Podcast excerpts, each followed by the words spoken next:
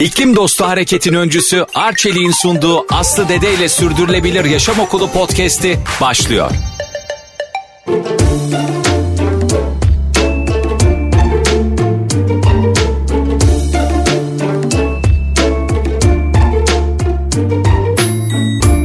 Sürdürülebilir Yaşam Okulu'ndan herkese merhaba ben Aslı Dede. Gezegenimizin kahramanlara ihtiyacı var ve her birimiz birer kahraman olabiliriz. Peki ama nasıl? İşte bu sorunun cevabını arıyoruz Sürdürülebilir Yaşam Okulu'nda. Konuklarımız bize yol gösteriyor, harekete geçmemiz için esin kaynağı oluyor. Tüm canlılarla birlikte dünyada yaşamın sağlıkla sürmesi için Birleşmiş Milletler 17 tane küresel amaç belirledi. Bu amaçlar bize Sürdürülebilir Yaşam Okulu'nda rehberlik ediyor, yolumuzu aydınlatıyor. Bugün yine yolumuzu aydınlatacak, bizi harekete geçirecek çok çok değerli bir konuğum var. Çevre bilimci, goodfortrust.org kurucusu ve Arçelik İGE bilim koordinatörü Doktor Uygar Özesmi bugün konuğum. Hoş geldin Uygar. Hoş bulduk. Ee, Uygar bugün özellikle sürdürülebilir yaşam kültürü oluşturmak üzerine e, konuşalım istiyorum. Ve ilk olarak da şu soruyla başlamak istiyorum. Gezegenimizin sağlığı için, gezegenimiz için bir kültürel değişime ihtiyacımız var. Bir sürdürülebilir yaşam kültürü oluşturmamız gerekiyor. Ee, senin için sürdürülebilir yaşam kültürü ne ifade ediyor ve yerelden tüm dünyaya böyle bir bakarsak bu kültürü nasıl oluşturabiliriz sana göre? Çok büyük bir soru ama bu soruyu sorabileceğim en doğru insanlardan birine soruyorum. ee, çok çok güzel bir soru. Ee, gerçekten bizim e, kültürel yaklaşımımızı, gezegendeki kültürel varlığımızı derinden dönüştürmemiz gereken bir zamandayız. Öyle ki bu kültürel e, anlamda biz her zaman kendimizi doğanın sahibi, doğayı kontrol edebilen ve doğadan sınırsızca faydalanabilen bir ve doğadan ayrı bir tür olarak gördük insanı. Halbuki çok ciddi bir kültürel değişimle artık insan merkezcil bir yaklaşım biçiminden bizim de doğanın esasında mütevazi bir üyesi olduğumuzun farkına vararak yani Homo sapiens'in esasında e, bir primat olduğunun, diğer bütün canlılar gibi yemek yediğinin, dışkıladığının, terlediğinin, bir optik sistemi olduğunun, bir omurga sisteminin olduğunun farkına vararak kendimizi doğadan e, soyutlayan bir kültür değil, içerisinde bir varoluşu kabul etmemiz gereken bir noktadayız. Bu da neyi gerektiriyor? Bu da eko merkezcil yani doğa merkezcil bir e, bakış açısıyla artık bizim e, gezegenin mütevazi bir ferdi olarak gezegenle uyum içerisinde yaşamamız gerektiğinin farkına varmamızı gerektiriyor. Yani biz doğadan ayrı veya doğadan üstün değil, tam tersine doğanın mütevazi bir ferdiyiz ve iklim değişikliğiyle birlikte esasında insanın bu gezegen üzerindeki varlığı da kültürü, bu gezegen üzerinde yaratmış olduğu kültürel e, zenginlikler de aynı şekilde tehlikeye girebilir ve yok olabilir. İnsan medeniyeti yok olabilir iklim değişikliğiyle beraber. Dolayısıyla bizim artık bambaşka bir varoluşa gitmemiz gerekiyor. Bir kere bunun mütevazi olması gerekiyor. Bunun e, kibirli olmaması gerekiyor. Bunun doğanın bir mütevazi ferdi olarak sorumluluklarla hareket etmesi gerektiğinin farkına varması gerekiyor ve yaşam biçimlerini de doğayla uyumlandırması, e, doğaya uygun bir biçimde şekillendirmesi gerekiyor. Peki kibirli olmaması gerekiyor derken e, bundan ne anlayalım? Yani şunu kendini üstün görmemesi gerekiyor doğadaki başka canlılardan. Yani senin bir farkın yoktur insan olarak e, bir böcekten. Senin bir farkın yoktur insan olarak bir ağaçtan. Senin farkın yoktur bir insan olarak bir e, çalıdan. Senin farkın yoktur bir insan olarak e, o çalıda öten kuştan. Dolayısıyla sen de onlar gibi gezegenle uyumlu bir varoluş biçimine ulaşmak ve buna göre yaşamak zorundasın kültürel değişim de bunu gerektiriyor. E, bir de kapsayıcı olmak e, durumunda değil mi? Aslında kültürün tanımından yola çıkarsak, kültür aslında toplulukların zaman içerisinde ürettikleri ve kuşaktan kuşağa aktardıkları değerler, inançlar, e, düşünce ve yaşam biçimleri. Bizim de aslında çok kapsayıcı, çok bütünsel bir büyük değişime ihtiyacımız var değil mi bunun için? Evet, kesinlikle. Şu ana kadarki kültürümüz insanı üstün görüyordu doğadan insanı diğer canlılardan da üstün görüyordu. Halbuki bu yeni kültürel değişimle insanın diğer canlılardan bir farkı olmadığının ve onlar gibi de bu gezegende insanın nasıl yaşam hakkı varsa diğer canlıların da aynı şekilde yaşam hakkı olduğunun farkındalığıyla yeni bir kültür gerekiyor. Dolayısıyla buna da biz bir bakıma egosantrik veya insan merkezcil, antroposantrik e, yapıdan e, doğa merkezcil, ekosantrik yapıya geçiş diyoruz. E, Birleşmiş Milletler bunun için aslında bir çağrıda bulundu ve dedi ki e, devletler, uluslararası kuruluşlar, yerel yönetimler, iş dünyası, bireyler e, hepimiz hep beraber harekete geçmeliyiz dedi. Ve hem Türkiye'de hem dünyada çocuklara, gençlere, üniversitelerde gençler, okullarda çocuklar, işte kurumlar da bu konuya adım attılar ve e, hareket biraz hızlandı diye görüyorum ben. E, sence iş dünyası bu konuda neler yapabilir? Bize ürün ve hizmet sunanların sorumlulukları neler sana göre? E, tabii ki iş dünyası e, temelde bütün bizim üretim ve tüketim e, alışkanlıklarımızı, e, üretim ve tüketim biçimlerimizi şekillendiren iş dünyası yani şirketler ve şirketlerin üretimleri şirketlerde çalışan insanlar, şirketlerin politikaları e, bunlar son derece şekillendirici. Dolayısıyla biz şu anda çok ciddi bir krizin içerisindeyiz. Bu biyolojik çeşitlilik krizi var. Yani dünyadaki canlıların yok oluşu var ve yine iklim krizi var. Yani gezegendeki iklim yapısının insanı e, barındıramayacak şekilde insan tarafından bozulması e, durumu var. İşte seller, kuraklıklar, aşırı hava olayları, e, artan sıcaklıklar, çok e, düşük ekstrem sıcaklıklar e, bunların so- sonucunda da insan medeniyetinin e, çökmesi söz konusu. E buradaki bu e, neden kaynaklanıyor? E, iş dünyasının yapmış olduğu üretim biçimlerinden kaynaklanıyor. Yani sen kullandığın enerjiyi sera gazı salarak üretirsen dolayısıyla senin iklim değişikliğiyle ilgili birebir sorumluluğun var. Hatta ileride belki bu şirketler mahkeme karşısına çıkartılıp e, insanların yok oluşundaki paylarından dolayı yargılanacaklar bile. Yani dolayısıyla şirketlerin inanılmaz büyük bir sorumluluğu var ve onlar da bunun farkındalığıyla artık bütün ürün üretim biçimlerini hem atmosfere, iklim sistemine hem de biyolojik çeşitliliğe zarar vermeyecek şekilde yeniden yapılandırmaları ve bu konuda çok son derece e, sorumlu, son derece duyarlı, son derece e, kararlı e, ve yaptıklarını da şeffaf bir biçimde gösteren şekilde hareket etmeleri gerekiyor. Yani e, bahsettiğin sürdürülebilir kalkınma amaçları artık şirketlerin birincil önceliği olmak durumunda. Evet aslında bir iş modeli e, olarak tamamen iş modellerini bunun üzerine konumlandırmaları gerekiyor bundan sonrası için. En kısa zamanda elde ettiği bütün karı fosil yakıtlardan uzaklaşmak üzere harcaması gerekiyor. Yani bir e, diyelim ki e, araba şirketi varsa yani otomobil üretiyorsa e, o otomobil üreten şirketin en kısa zamanda petrolle çalışmayan yenilenebilir enerji kaynaklarıyla çalışan e, araçlara geçiş için bütün yatırımlarını oraya yönlendirmesi gerekiyor. Yani şu anda şirketlerin e, bu tip faaliyetlerde olan şirketlerin tamamının e, kar dağıtmayı bırakıp karlarının tamamını dönüşüm üzerine harcamaları gerekiyor. Aynı zamanda diğer şirketlerinde e, bütün üretim süreçlerinde e, algılarını ve odaklarını değiştirmeleri, dönüştürmeleri gerekiyor değil mi? Bütün kararları alırken düşünme biçimlerini belki değiştirmeleri gerekiyor. Kesinlikle öyle. Peki e, Uygar Yine sürdürülebilir kalkınma amaçlarından 12 e, nolu amaç sorumlu üretim ve tüketimi öneriyor ve diyor ki eğer tahmin edildiği gibi dünya nüfusu 2050 yılına kadar 9.6 milyara ulaşacak olursa bugünkü üretim ve tüketim alışkanlıklarımızı devam ettirebilmek için 3 kat daha büyük bir dünyaya ihtiyacımız olacak. Sana göre sorumlu yaşamak ne demek? Ee, sorumlu yaşamak e, gezegenin e, taşıma kapasitesinin içerisinde yani gezegenin e, üretiminin e, içerisinde ve gezegene zarar vermeden yaşayabilmek anlamına geliyor.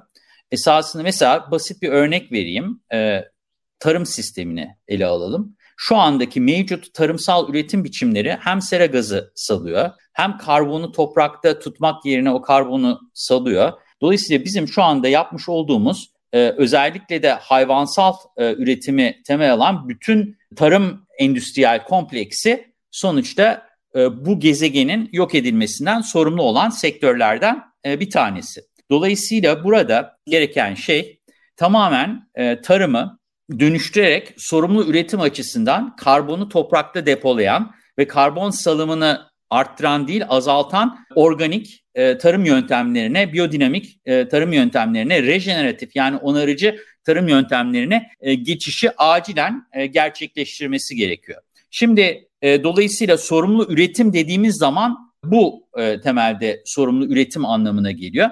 E, bahsettiğin gibi esasında 9.6 milyar insanı üç gezegenle biz ancak bugünkü yaşa bugünkü üretim ve tüketim süreçlerimizle ihtiyacımız var. Halbuki e, Birleşmiş Milletler'in bir raporu var diyor ki dünyadaki şu andaki mevcut tarımsal arazilerle küçük aile işletmeleriyle rejeneratif tarımla organik tarımla e, üretim yapıldığı takdirde 15 milyarın üzerinde insanı besleme kapasitesine sahip.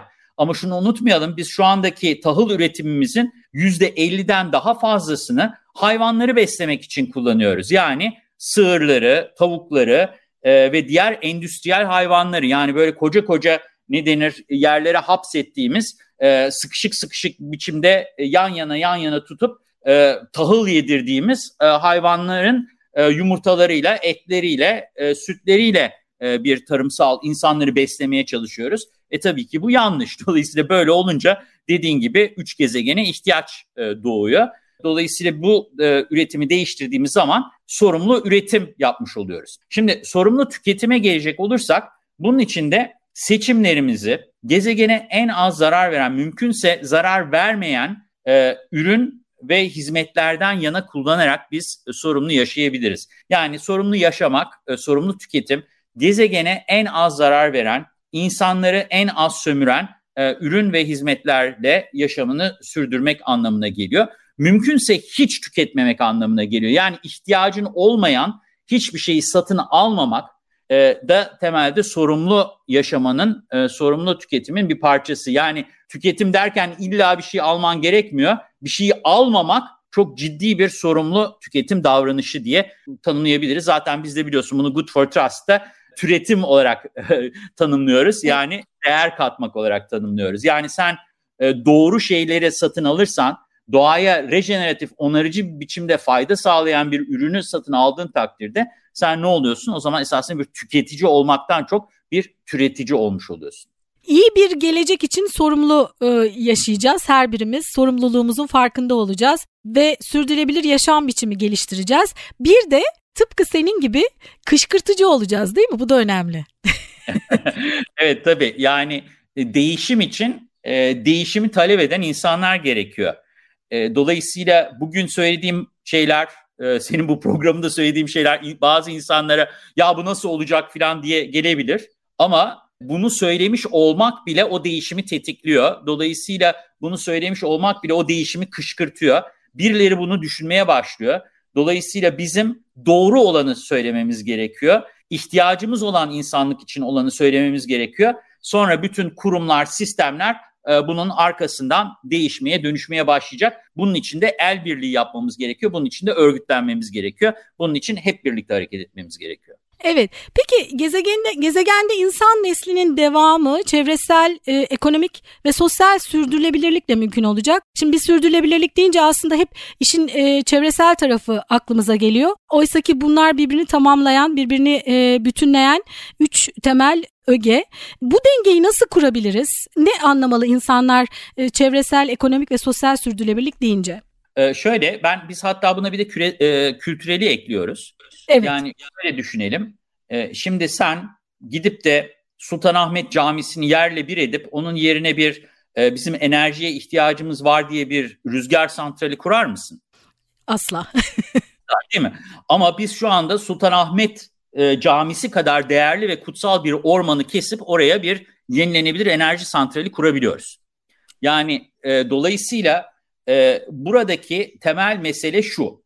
Bizim sürdürülebilirlik dediğimiz şey aynı zamanda bu dört e, bacak üstüne oturması gerekiyor. Yani çevresel, ekonomik, sosyal sürdürülebilir olması gerekiyor. Sürdürülebilirlikte şunu anlama geliyor esasında. Bir şeyi sürdürmek, onu korumak anlamına geliyor. Yani sen çevresel diyorsan çevreyi koruyacaksın. Ekonomik diyorsan insanların geçimini, varoluşunu ve onların ekonomik açıdan zorluk içerisinde olmamasını sağlayacaksın. Sosyal diyorsak sosyal adaleti koruyacaksın. Kültürel diyorsak kültürel değerleri koruyarak hareket edeceksin anlamına geliyor. Dolayısıyla bütün bu alanların hepsini sağlayacak şekilde bizim tasarımlar yapmamız gerekiyor. Ee, bu tasarımlar hem e, coğrafi tasarımlar olmalı ki biz buna e, arazi planlaması, alan planlaması diyoruz. Yine bu tasarımlar ürün boyutunda olabilir. Yani bir ürünün e, oluşturulmasında e, bütün bu e, dört alana da saygı gösteren bir ürünün e, geliştirilmesi lazım. Yine aynı şekilde bu bir hizmet olabilir. Bu hizmetin tasarımında dört ögenin yani çevresel, ekonomik, sosyal ve kültürel alanın düşünülerek bu hizmetin tasarlanması gerekiyor. Yani burada esasında e, denge kurmaktan ziyade tasarımlarımızı kazan kazan kazan kazan üzerine kurmamız gerekiyor. Ve bu şekilde hareket edebildiğimiz takdirde o zaman gezegenle uyum içerisinde e, bir yaşam biçimine, bir var, varoluş biçimine de insan olarak evrilebiliriz. Dolayısıyla her şeyde yani yaptığımız her şeyde, satın aldığımız her şeyde, attığımız her adımda, ürettiğimiz her şeyde, kurduğumuz her şirkette e, düşünmemiz gereken şey bu. Ben çevreyi koruyor muyum? Ekonomik açıdan bu geçim sağlayacak mı? İnsanların e, varoluşunu destekleyecek mi? Sosyal adaleti e, sağlayacak mı? İnsanların hakkaniyetli bir biçimde e, yaşamasına mümkün e, kılacak mı? Başkalarına zarar vermeyecek mi? Gibi kültürel değerleri e, korumaya devam edecek mi? Evet çok harika, çok güzel özetledin. Çok teşekkür ediyorum. Şimdi Birleşmiş Milletler 2030 e, yılını hedef olarak belirledi ve 17 tane küresel amaç belirledi. Bunlar da bizim bize bir aslında yol haritası e, e denilebilir. 17 nolu amaç benim en çok sevdiğim amaç amaçlar içinde. Hepsi birbirinden değerli ve birbirini tamamlayan amaçlar bunlar. Ama ben herhalde birlikte üretmeyi çok sevdiğim için amaçlar için bir araya gelmeyi çok sevdiğim için ortak amaçlar için. Amaçlar için ortaklıklar 17 nolu amaç diyor ki e, küresel amaçlara ulaşabilmek için güçlü, kucaklayıcı, kapsayıcı ve entegre işbirliklerine ihtiyacımız var. Ki Good for Trust da aslında senin e, kurucusu olduğun Good for Trust da bunlardan e, bu örneklerden biri. Türkiye'den e, ve dünyadan bu konuda örnekler verebilir misin? Senin içinde olduğun başka oluşumlar da var mı? E, amaçlar için bir araya gelmiş platformlar, ortaklıklar. E, kesinlikle yani e, esasında burada belki örnek olarak Arçelik'in bu son benim de bilim koordinatörlüğünü yaptığım e, kurulu vermek mümkün. Amaçlar için ortaklıklar deyince Arçelik bir e, İGE kurulu diye bir kurul kurdu. E, bu kurulda neredeyse bütün ilgi sahipleri var. Yani bir, çok seviyorum buradaki kompozisyonu. Şöyle anlatayım. Bilim insanları var bir. Ondan sonra e, Boğaziçi Üniversitesi'nden Nilgün Cılız hocamız var, profesör e, doktor. E, ondan sonra bilimin yanında genç iklim aktivistleri var. Yani Selin Gören, Atlas Sarrafoğlu gibi gencecik ve biz geleceği e, kuran, kurmakta olan ve mevcut sistemi de sorgulayan ve mevcut sistemi de e, değiştirmek üzere söz söyleyen gençler var. E, onun yanında WWF Türkiye gibi, Tema Vakfı gibi sivil toplum kuruluşları var. Sonra Koç Üniversitesi Sosyal Etki Forumu gibi, KUSİF gibi e, çok değerli bir kurum var. E, etkiyi ölçen, e, biz doğaya, sosyal alanda ne gibi etkiler üretiyoruz bunların üzerinde çalışan e, çok değerli bir kurum var. E, bunun yanında sanatçılar var, e, Yiğit Özşener gibi.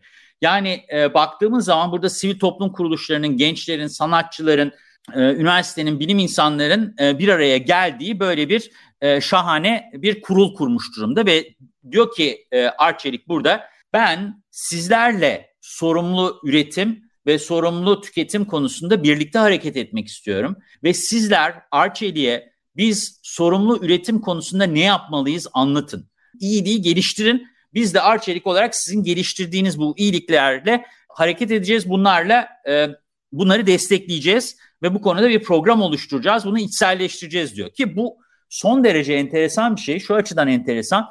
Yani e, biz hep ilgi sahibi katılımından falan bahsederiz. Genellikle insanlar dinlenir. Ondan sonra gider kurum kendi kafasına göre bir şeyler yapar. Burada çok değerli bir şey var. Burada birlikte üretim var. Yani birlikte o ortaklıklar diyorsun ya 17. E, maddede e, e, sürdürülebilir kalkınma amacında burada bütün bu ilgi sahiplerinin tamamıyla kurulmuş bir ortaklık var ve o ortaklık çerçevesinde birlikte hareket var. O anlamda da çok güzel projeler çıktı.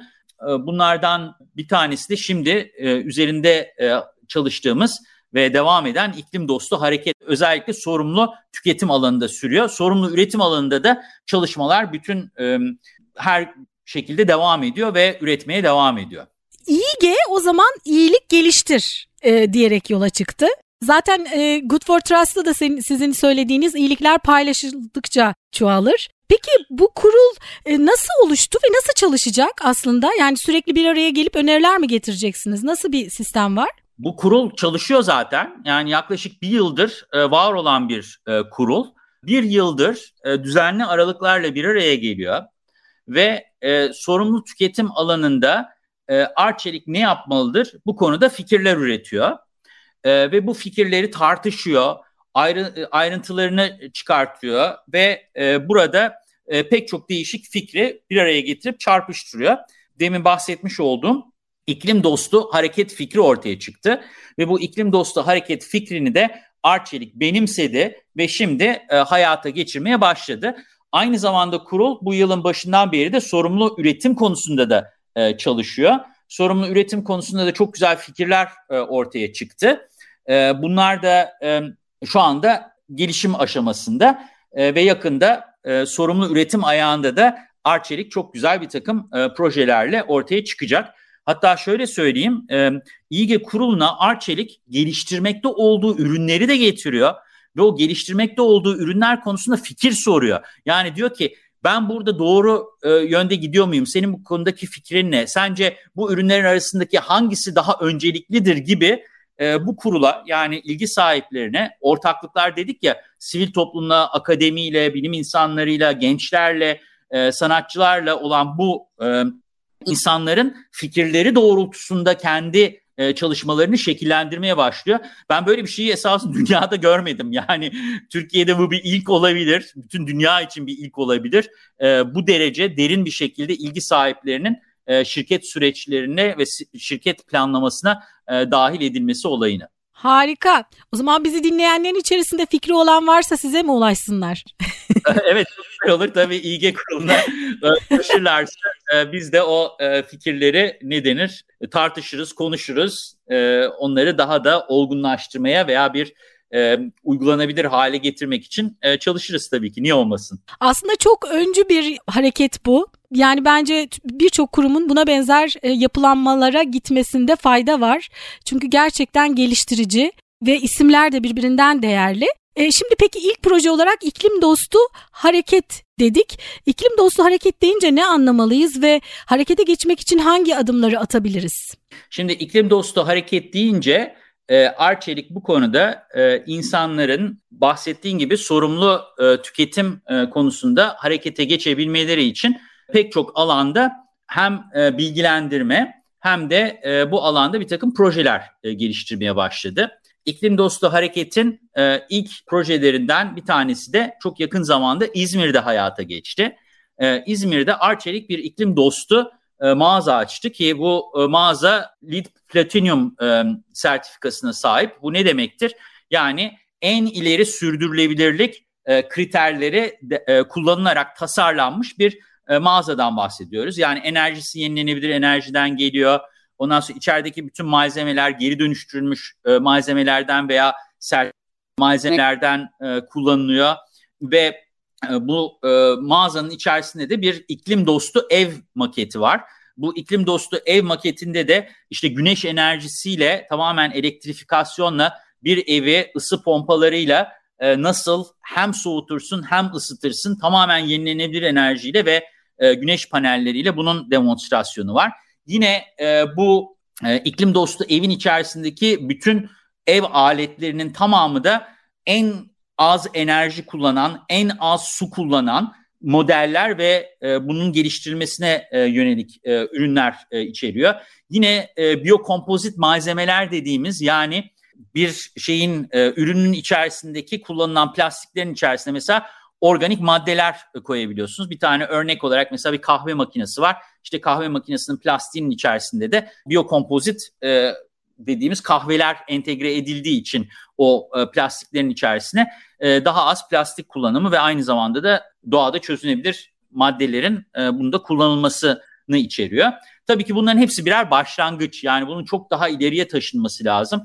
Yani benim hayalim şu bir gün gelecek hiçbir şekilde e, hiçbir üründe biz bir atık e, kullanmayacağız. Hiçbirisinde geri dönüştürülemeyen hiçbir şey olmayacak. Her şey geri dönüştürülecek ve e, tamamen bir döngüsel ekonomi e, ortaya çıkacak. Yani buna doğru adım adım e, dünya gidiyor ve buna mecburuz. Yani artık hiç atık üretmeyen, sıfır atık her şeyin geri dönüştürüldüğü, yeniden kullanıldığı e, bir ne denir? E, endüstriyel e, sisteme bir geçiş gerekecek. İşte iklim dostu harekette e, bu şekilde bu mağazayla başladı. Şimdi e, yine e, sürdürülebilir yaşam eğitimleriyle devam edecek.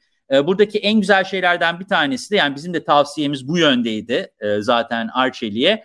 E, bu işi e, ilk önce şirket çalışanları arasında yaygınlaştırmak ve şirket çalışanlarını e, sorumlu tüketim ve sürdürülebilir yaşam biçimlerine yönlendirmek ve bu konuda e, eğitimlerini tamamlayıp ilk önce çalışanların kendilerini bunu benimsemesi ve sonra da bunun elçileri olarak tüm topluma bu ailelerine e, ve daha geniş çembere anlatarak e, bunun bir şekilde elçileri olmaları e, şeklinde bir yaklaşım var e, iklim dostu hareketin içerisinde. Uygar aslında bu İGE platformuna benzer platformların büyükten küçüğe tüm topluluklarda kurulmasında fayda var. Bir okulda ya da bir apartmanda ya da bir sitede neden buna benzer gruplar, kurullar oluşmasın değil mi? Çok güzel bir fikir Aslı. Yani hakikaten müthiş bir fikir. Tabii her yer, her kurum bir İGE kurabilir esasında kendine.